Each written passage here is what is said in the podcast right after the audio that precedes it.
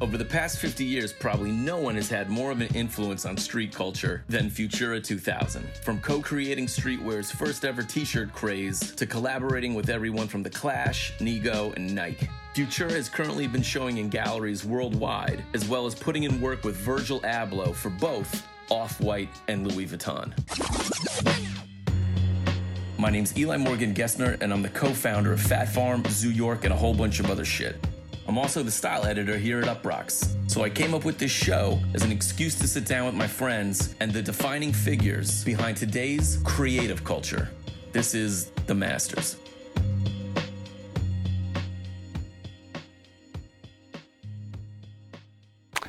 My name is Leonard Hilton McGurr, aka Futura 2000, and I'm from New York City. 68, I'm 13 you know, just where you begin to also, you're coming from a period of anti war protesting. I think before I saw tags on subways and, and, stations and random tags on walls in New York, I would see more political messages. So my approach comes from more of like a political, I think, era than anything really, you know, I still attributed graffiti to that. It was a kind of a radical, well, hey, you know, let me express myself this way. That was it. You know, sort of grew up pretty much on the block with the homies, uh, one of which was Mark, of course. Uh, I, I knew Mark Edmonds since I guess he was like five. And, you know, like I said, I mean, at some point, started to see the writing on the wall and figured out maybe this is something could be interesting to do mm-hmm. just from a, hey, let me participate, you know, like, let me, hey, I exist. I've said before, and it's true, you know, I was inspired by Kubrick's film 2001 A Space Odyssey, so that number was there as a number in my head that I looked at as something, you know, in 1970 that would have been 30 years, almost like not going to live that long feeling about it. You know, whatever it was that drove me to go out there and tag stuff and, you know, ride on trains, it, it happened. The first time going to the yards was locally, you know, uh, in the what we would call the one tunnel uh, on on the Broadway line.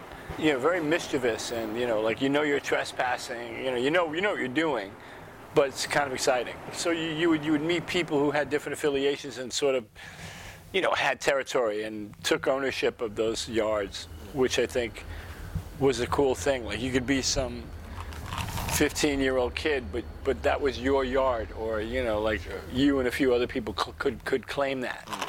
Pretty outrageous. So in 1974, after a few years of being a New York City graffiti writer, I wind up joining the Navy, and, uh, you know, within six months, yeah, I was on an aircraft carrier. You know, the, the, the, the, whole launching and recovering of jet planes on, a, on an aircraft carrier, it's just pretty cool. So, yeah, I mean, coming from sneaking around subway yards a few years previously to sitting in the cockpit of an F 14 Tomcat, like on the flight deck of an aircraft carrier off the coast of, I don't know, you know, Thailand or wherever the hell we were in the Pacific, was pretty radical, you know. And the one thing I'll say about my experience, my four years, that time I spent there with access to what we had in terms of technology helped to create me in a sense of, you know, the type of person I am. After the military, I come back, I reconnect with Mark. You know, we're trying to figure out what to do. We had organized a kind of a storefront headquarters. Soul Artist was created in a sense to like, you know, Mark had some very grand ideas about working with the city and getting funding and painting signs for the community.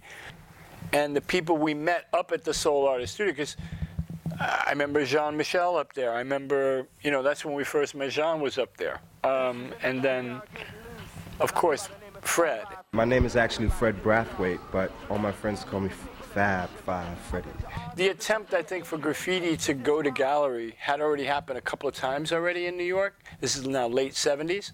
This is 79 and it was just in the air again. You know, there was just something in the air, and it was abetted by people like Keith and whoever was all downtown, Glenn O'Brien, this whole downtown thing, and Fred was a real conduit to what that whole thing was. This downtown art, underground New York art movement kind of thing. It is the the, the door opening because Then New Museum did a show.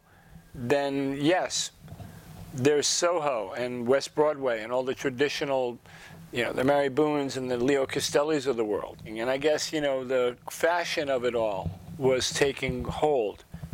There was a kind of novelty of the whole culture, you know, being exposed Yeah. to this like white audience.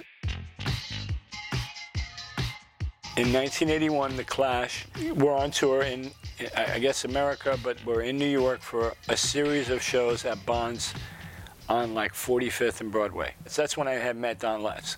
So Don at the time was a videographer and a, and a film maker. You know, you got to remember it's early 80s. Yeah, there's a venue for video, music videos, Wait, but, but Don Letts shot like the Radio Clash video? He must have. yes. This is Radio Clash on Pirate Satellite. Don's mission in New York was f- doing a film called Clash on Broadway, like a complete doc, and they were giving it, you know, two weeks, and it wound up being two months. You know, it was one of those kind of experiences for them at that time.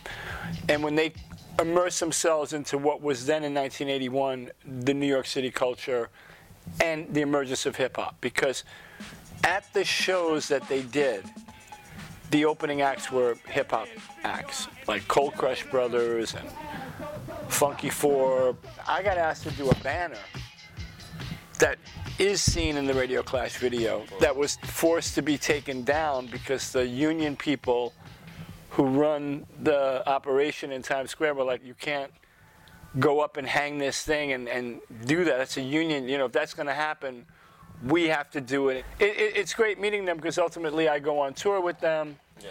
You know, it's a whole beginning of a great period for me.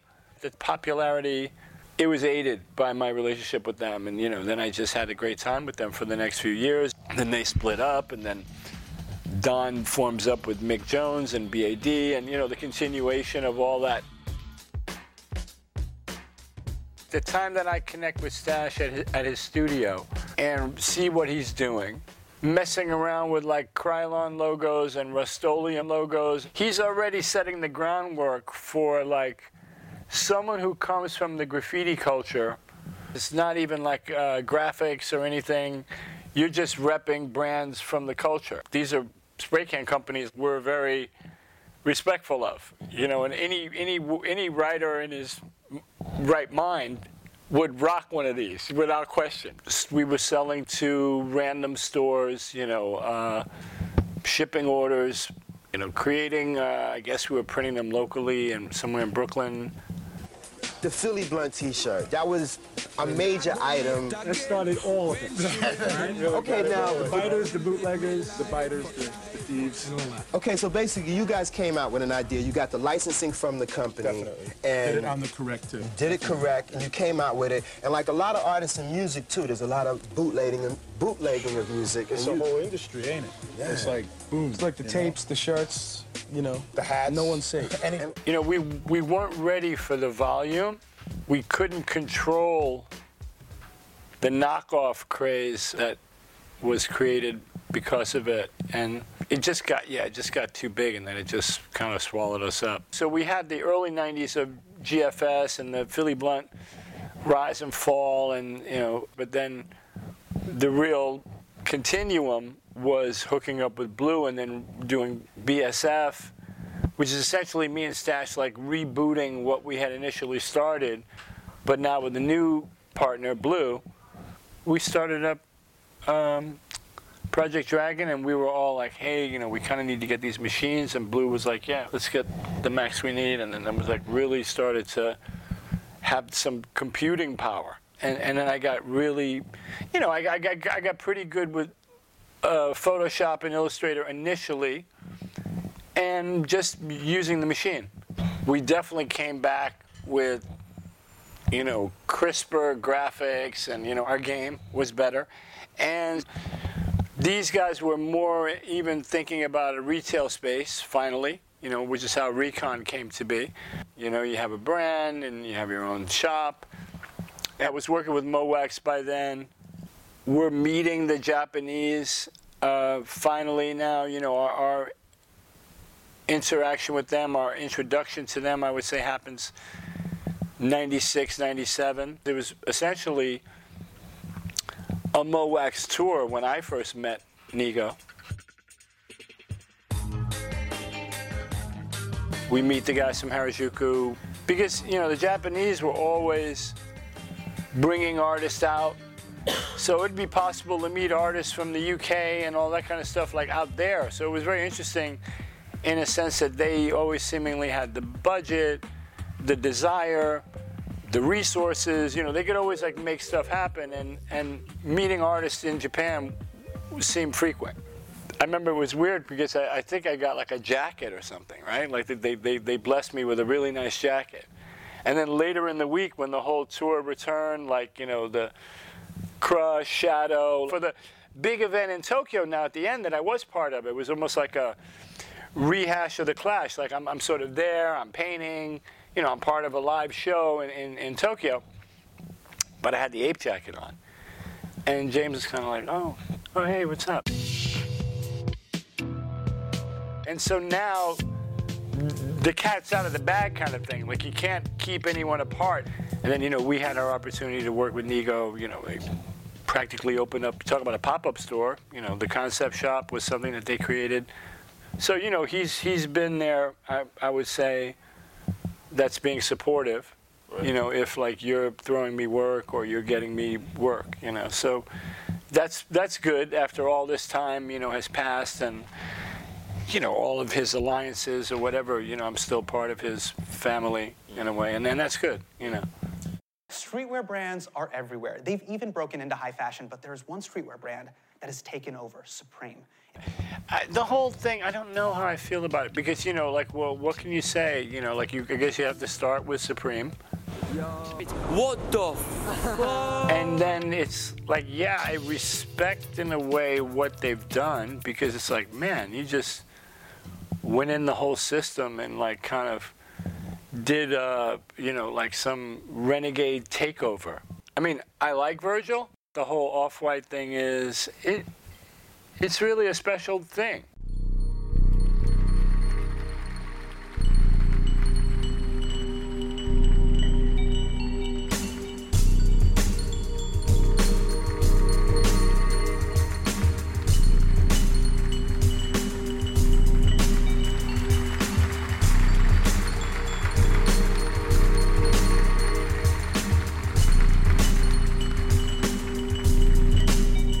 I've been in places in Asia where the whole thing is so extreme from these kids' point of view, like how they want to rock stuff and be seen with items.